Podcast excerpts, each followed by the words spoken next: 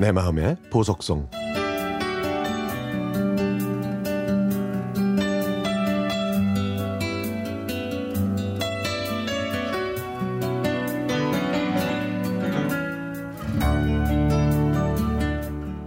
춤을 무척 좋아하셨던 엄마는 제가 어렸을 때 가족을 버리고 집을 나갔습니다.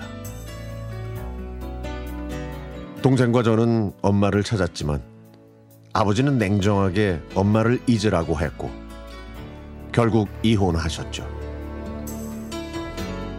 그 후 아버지는 재혼을 하셨고 사업을 하시면서 저희 집은 안정을 되찾았습니다.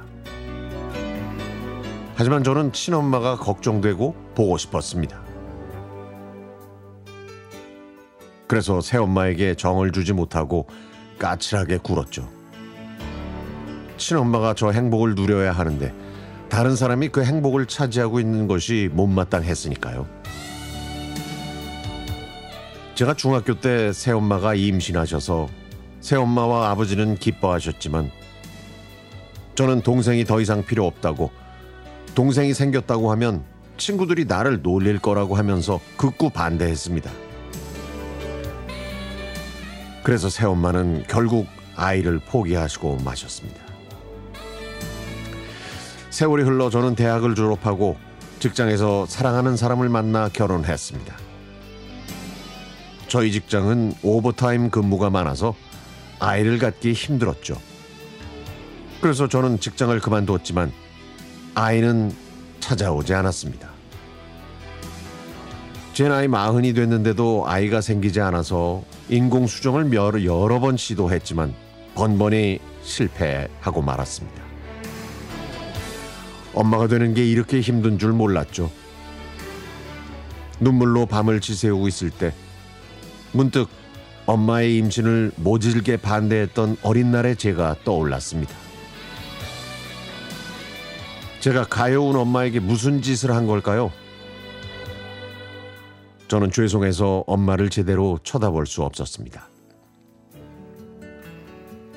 제가 시험관 아기 만들기에 성공하기만을 바라시며 기도하시는 어머니.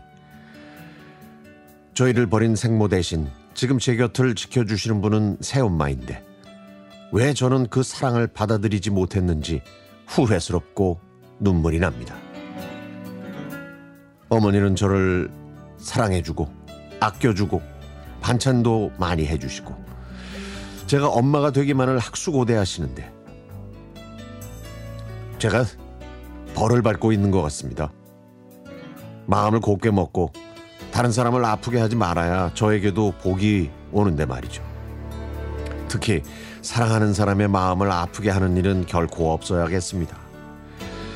그걸 늦게 깨달은 제가 바보죠. 엄마, 미안해. 내가 그렇게 고집 부려서. 난 엄마한테 사랑을 많이 받고 컸는데, 내가 엄마를 많이 아프게 했어. 엄마, 내 미안한 마음이 없어질 때까지 내 효도 받으면서 오래오래 살았으면 좋겠어.